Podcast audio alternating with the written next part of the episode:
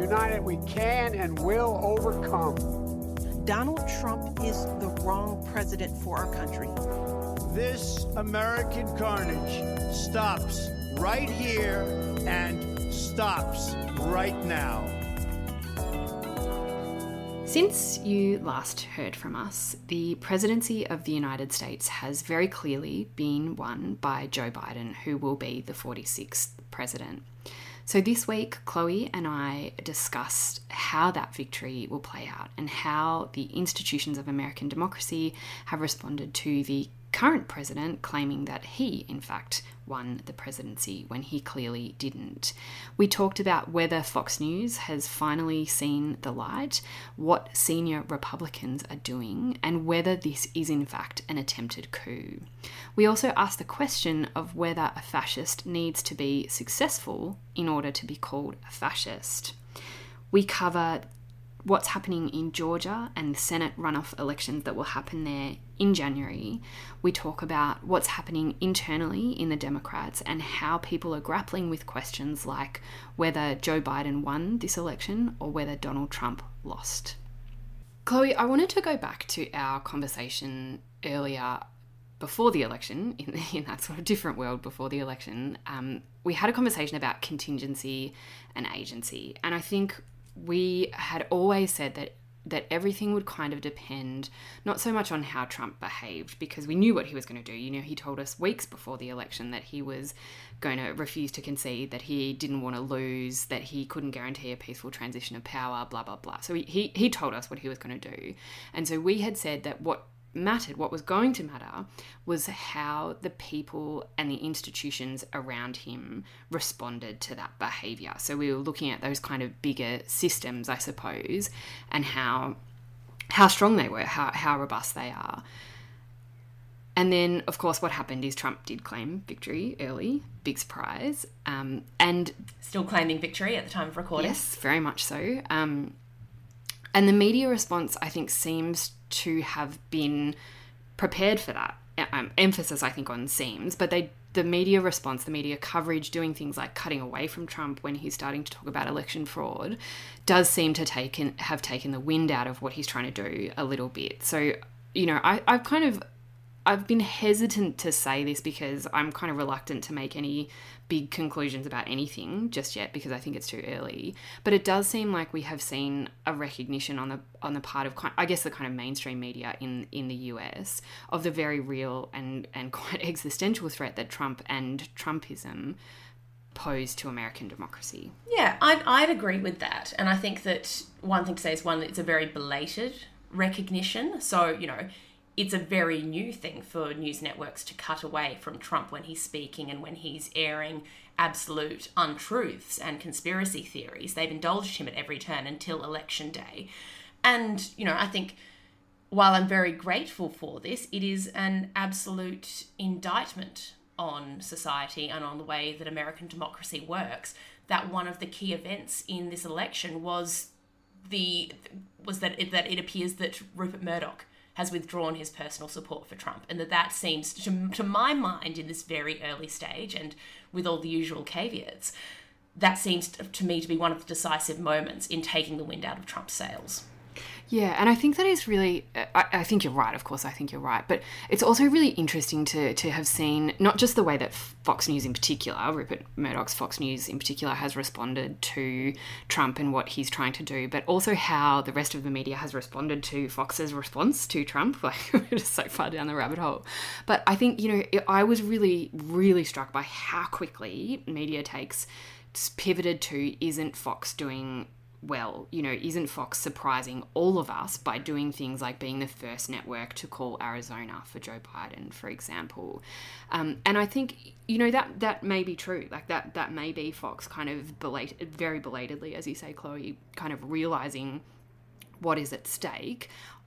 I don't so much think that that's what's happening so much as self-preservation or recognizing where power is is shifting to. But but what that seemed to do to me at least I don't know about you Chloe but in in that kind of coverage that Fox doing like a few very basic small things right very quickly shifted the narrative to um, I guess, giving the benefit of the doubt not just to Fox but to senior Republicans, and and kind of saying, oh look, you know, Republicans are finally standing up to Trump. There, they're finally recognizing the threat he poses, and I'm really skeptical of that. I am I'm really skeptical of that too. And hopefully, at some point, this isn't going to be a conversation where we're just agreeing with each other. But the reason why I'm skeptical about that is because I think it's, you know, some of the most illuminating work that I've seen recently about the Trump presidency has been suggesting not that the Republicans are puppets of Trump, but that Trump is. Trump is a creature of the Republican Party, of Mitch McConnell in particular. And there is a degree to which, you know, especially if the Republicans retain the Senate, which does look like a distinct possibility. I'm sure we're going to speak about the Georgia runoffs in a, in a minute. They don't need Trump. They got what they wanted from Trump. Specifically, they got the Supreme Court. They also do have potentially a very dominant position over the political agenda for the next four years. Uh, totally. And that's why, you know, when you see mainstream media covering someone like Mitt Romney and being like, isn't it great that Mitt Romney is standing up to the president? Like, literally, no one on either side cares what Mitt Romney has to say. Mitt Romney has no power, and I think that's kind of where that analysis falls down as well, because it's not it's not looking at those power structures, Chloe. Just as you were kind of saying, it's not really looking properly at what people like Mitch McConnell are doing, but also what people in positions of power within the Trump administration are doing. So, Mike Pompeo, for example, who's the Secretary of State, the, the foreign minister, was asked in a press conference, you know, will there be a peaceful transition of power? And he responded, yes, there will be a peaceful transition of power to the second Trump administration. Look, and that and that came across to me, and you know, the so the movements, especially in the Department of Defense and the Pentagon, so there seemed to be a rash of Trump appointees who are coming in now at this very late stage in the game.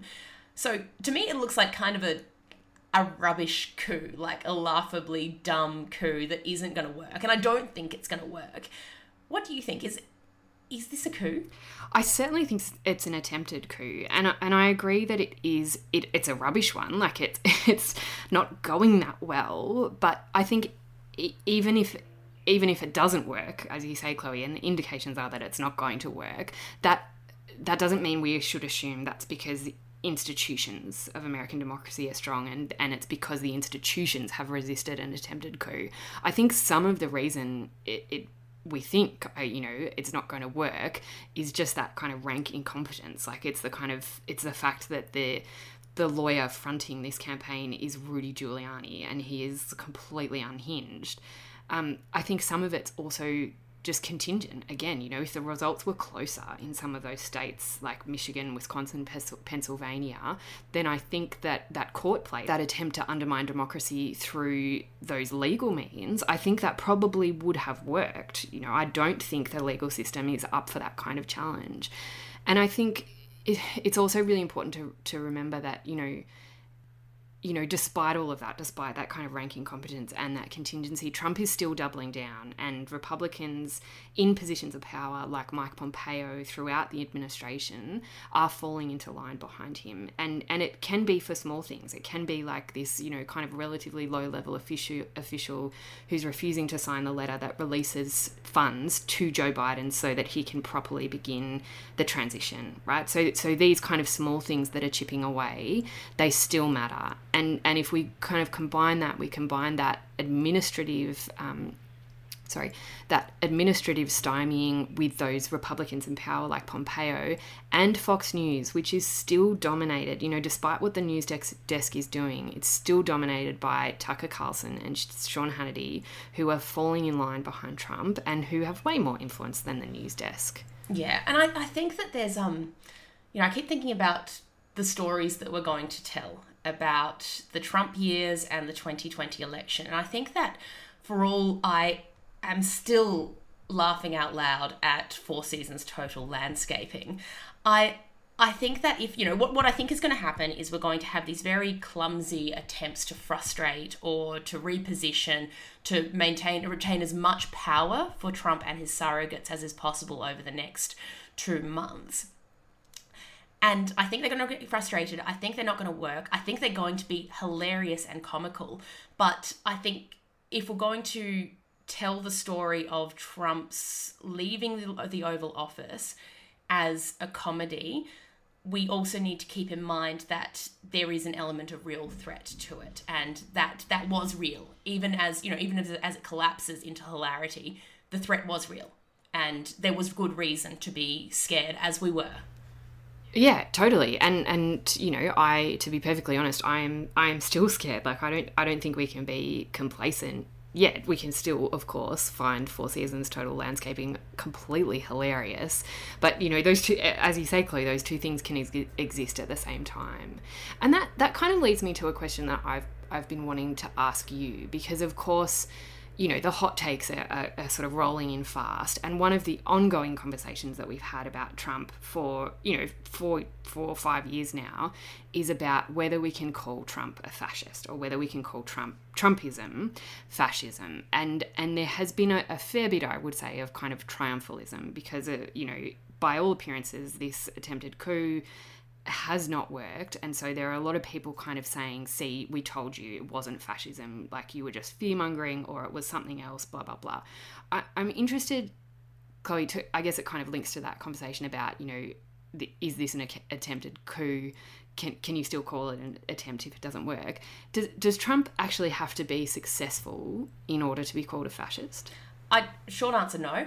Um, I don't. I don't think that success is a success is not, or otherwise, is not a quality about fascism. Fascism is about the attitudes that fascism embodies. It's about the forms of repression and the forms of the state that it embraces. It's and that's where there is, you know, genuine territory for debate about what actually counts as a fascist. As a fascist, but success or otherwise, I don't think that has anything to do with it. And I, I, I've noticed the same trend that you're talking about there, where it's funny how a lot of people who were very quick to call Trump a fascist or and or an existential threat to democracy are now turning around and saying everything's fine. We've you know we've got we've had a restoration of order thanks to the incoming Joe Biden presidency.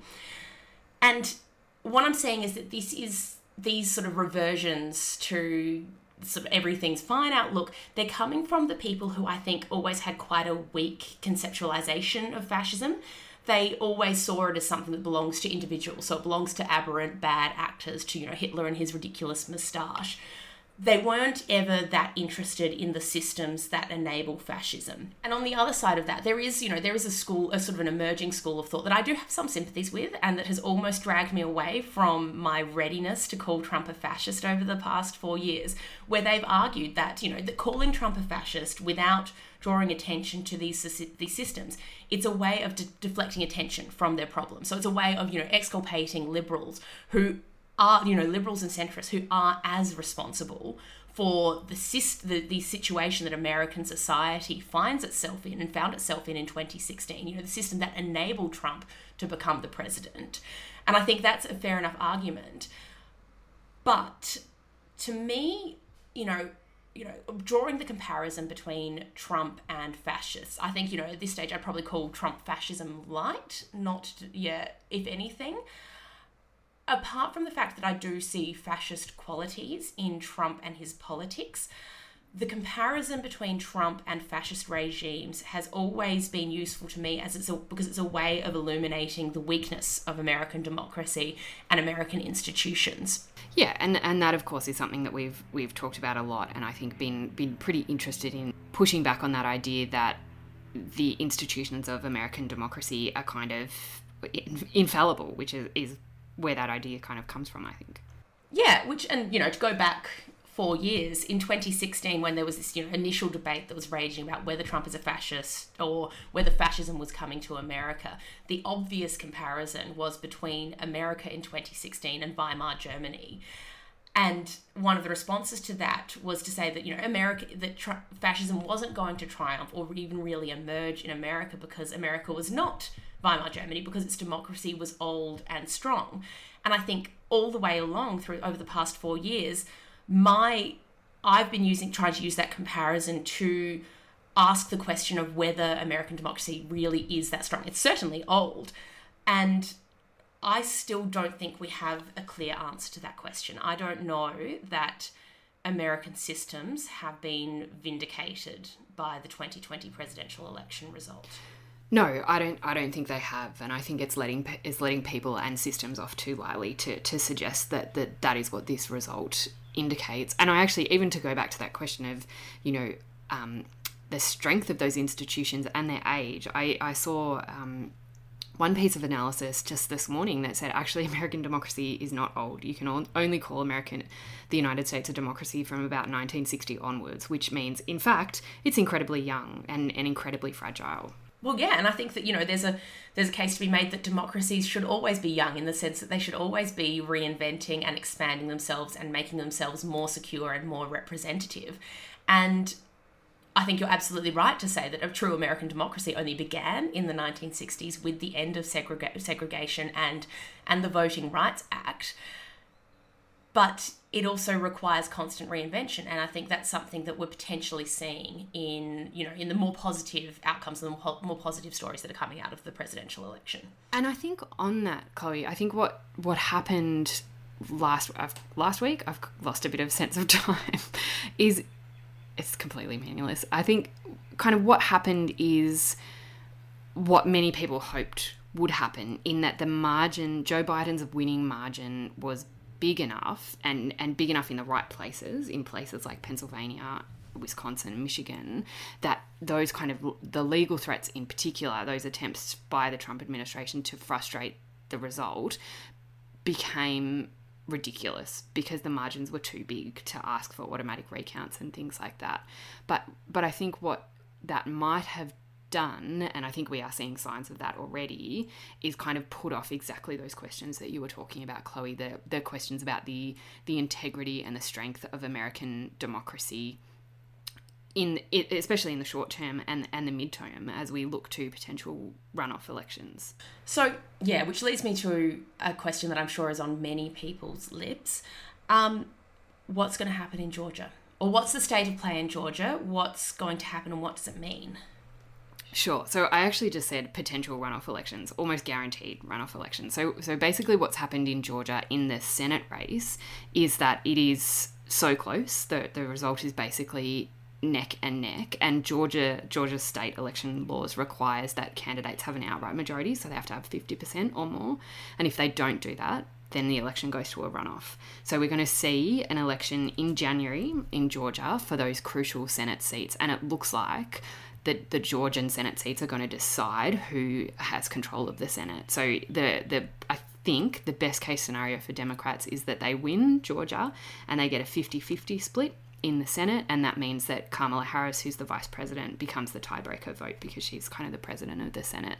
So Georgia is going to be absolutely critical, I think, to the success or not of a Biden administration, of course, kind of putting aside for a moment all of that stuff we've talked about about an attempted coup. And I think we, we are already seeing a, a, focus on Georgia that is just going to get more and more extreme, and the kind of the amounts of money that are going to be poured into Georgia are just going to be eye watering. Like we're already talking about the most expensive Senate race in the history of the universe. So, and that'll be at the end, at the beginning of January, right? That's right. So before the inauguration. Yes, yeah, about three weeks okay, before. So, we'll, so we will have that clear picture of the composition of the Senate before Joe Biden. Well, I mean, yeah, in. theoretically, like if it if it's that close again, then then I don't know what happens, but I think it will be. Um, I don't know how to say this without swearing. Like it's it's going to be an absolute mess and a fight because so much hinges on it. An absolute bun fight, maybe. Yeah, that's what I was looking yeah, for. Okay. so okay, so let's so what's the state of play with the two parties? What's happening in in the Democratic Party? How is how are they going to approach these runoff elections?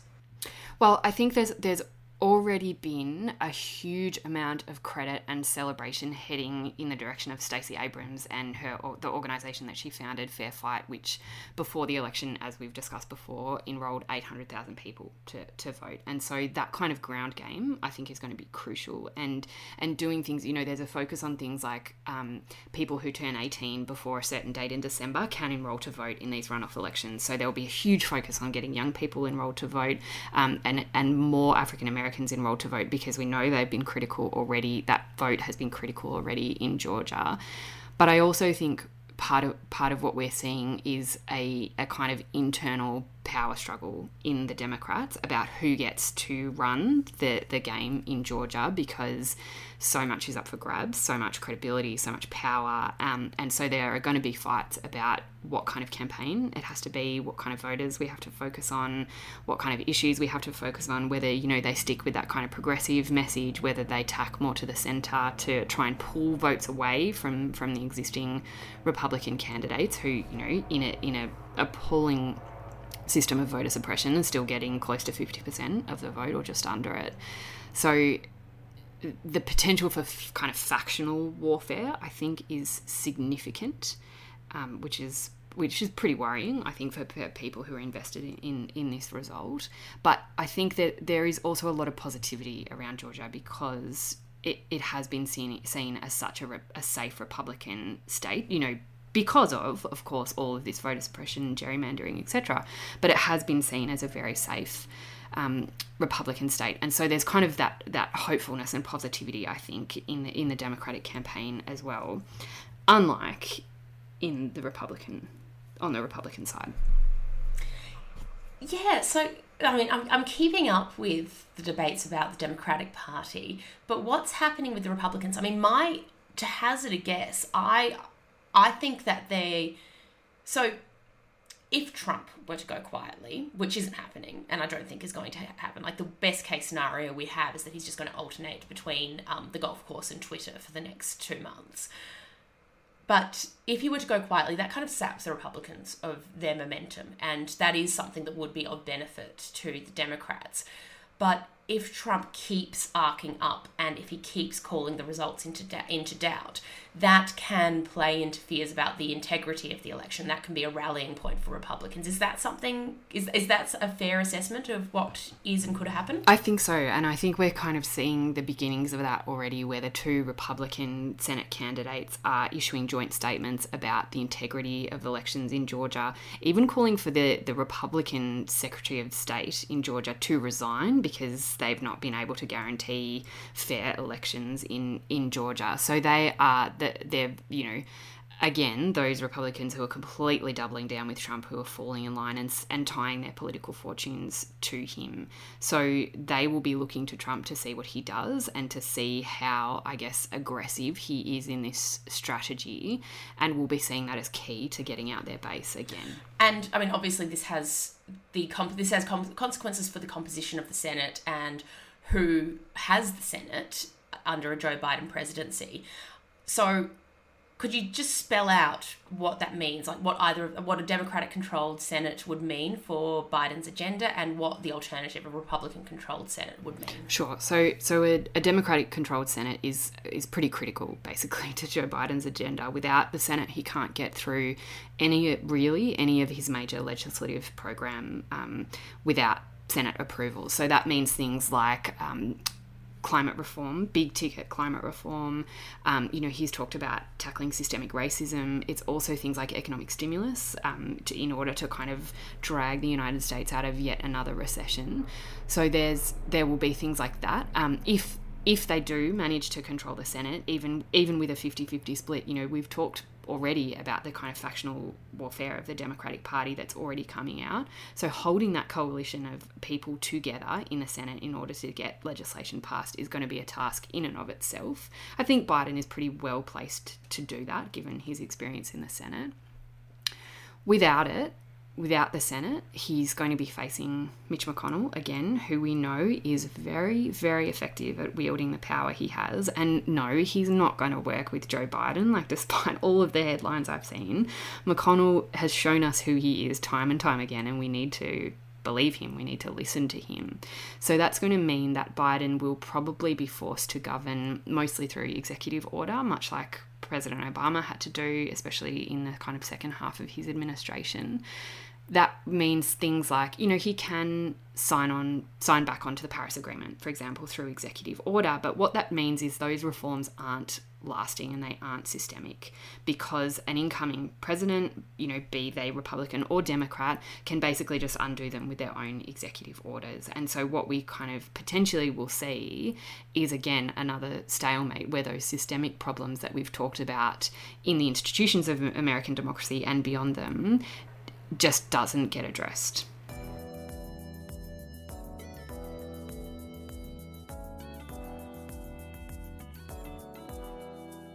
So, with so much in doubt, it is definitely too early to ask this question, but I'm going to do it anyway, um, in the spirit of hot takes, or hopefully better informed hot takes than most of you are getting. Emma, did Trump lose the election or did Biden win it?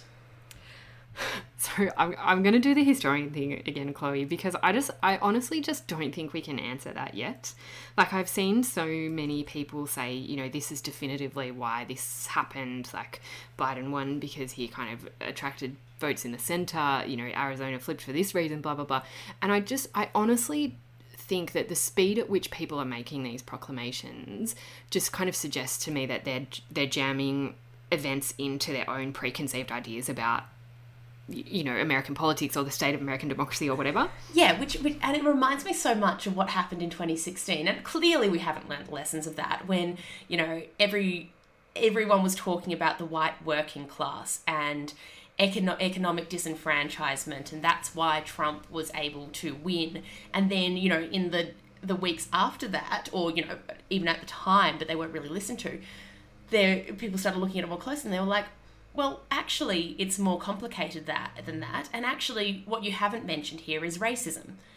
And you know, we're going to need like it goes back to what I said last week. We need different methods. We need time, and we need discrimination to understand what really happened. And we also need to be comfortable with the fact that there are going to be multiple stories about this election, all of which, or many of which, um, can be true.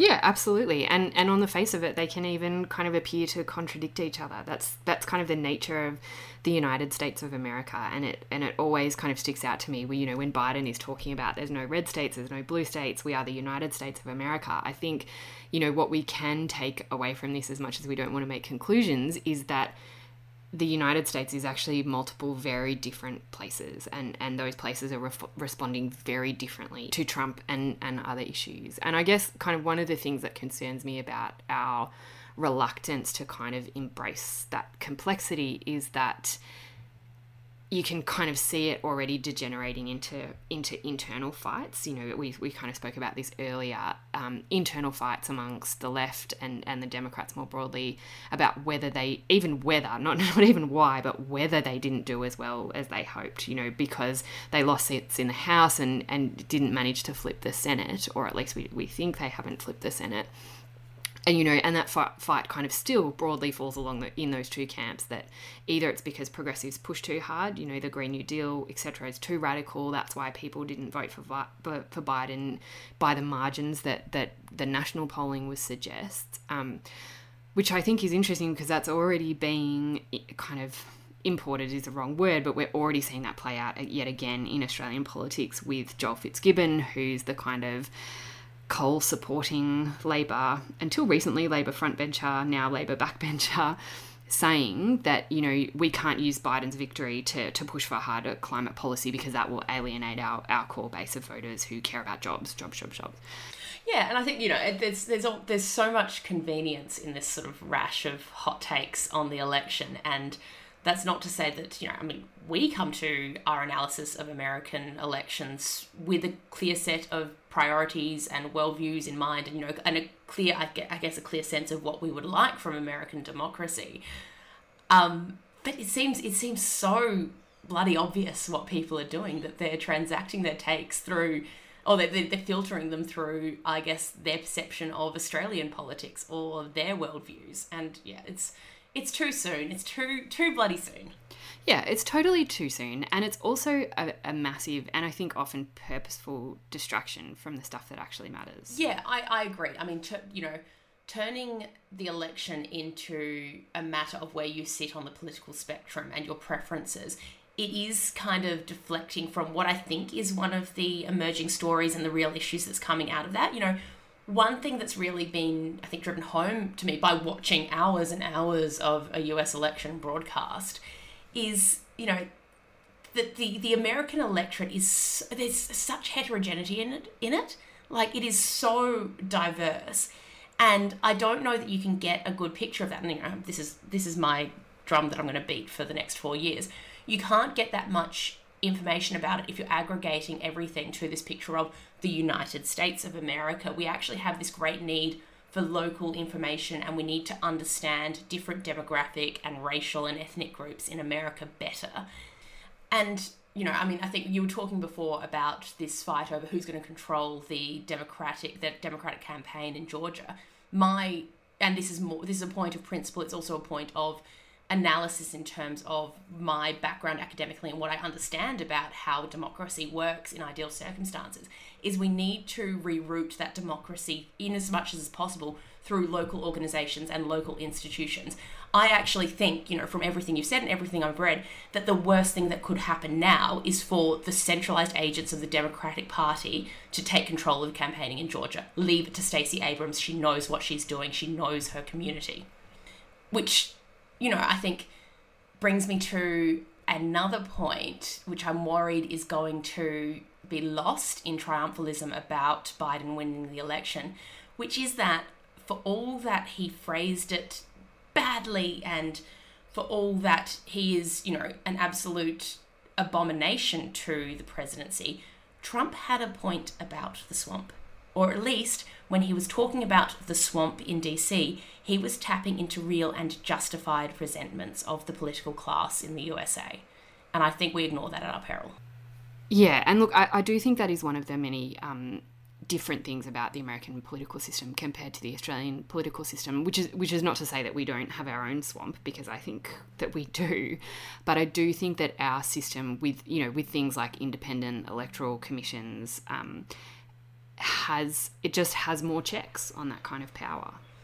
Mm, yeah, I, I completely agree, and I think that you know a lot of people when they a lot of Australians when they look at U.S. elections and how how fragmented and how deeply politicized the the the very running of elections is that it makes everyone very grateful for the Australian Electoral Commission but to me there's there's another side of that there's another side to that chaos which is that one of the things you know I've known sort of academically about American democracy, but this election has really brought home to me, and is still bringing home through you know all this, this ongoing debacle, these questions around you know Trump's Trump still making appointments, um, Trump whether Trump will leave office quietly, the Georgia runoffs, is that the American system on a whole is so much more political, and there is so much more democracy happening all the time in America. And I think that that's something that, while it is stymied and it's often ineffective, especially from a progressive perspective,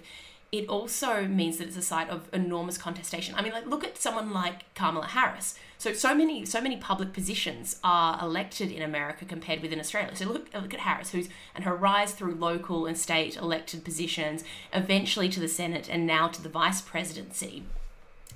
So the good thing, and I know that I mean this is kind of surprising even to me that I'm saying this because God knows I do say a lot of not nice things about how American democracy works. The good thing about this is that there are so many spaces for contestation, and that's something that's often taken advantage of. And there's a lot of capacity for power to be accrued to unaccountable entities entities because of that lack of oversight that you've described. But that's also an opportunity yeah, I think there's there's huge opportunity, and and that's kind of what moments of crisis like this will will often throw up is is those are those moments of of opportunity. I guess um you know to get back on brand and to start to to be doomsaying again. I think you know part of what what is concerning about the the potential nature of a Biden presidency, especially if it's kind of hamstrung by the the Senate, is the promise of that democratic restoration focuses very much on the national level, on the on the United States of America, and you know, as Biden said in his acceptance speech, the United States of America looking outwards and being a beacon to the rest of the world rather than focusing on exactly what you were saying, Chloe. You know, places like Georgia, where there is that real potential for democratic renewal and empowerment of people, some of the people who have been the least empowered in, in the history of American democracy. Yeah, and you know, it's it's one of the real troubles of you know watching this from Australia and admittedly, you know, not watching Fox News 24 hours a day is that we don't get immersed in American democracy and American society. And, you know, so for the last few months, we have been absolute, and, you know, indeed throughout the whole Trump presidency, from this vantage point, we've been focusing relentlessly on the presidency, on the presidential election and the outcome there. But the most, the future and you know, future developments and the most interesting and probably the most important developments are going to happen locally. You know, these are things that are going to happen from the changing composition of the Miami Dade electorate to Georgia. Those developments are happening locally, and that's what I think we're going to have to tune into as we go forward through the next few months. Thank you for listening to what turns out to be the final episode of Barely Getting By American Carnage. Our thanks go, of course, to RMIT University, which supported and produced this podcast, and to Stuart Cullen for his beautiful original music. We will be back soon with some updates on American politics, but until then, take care.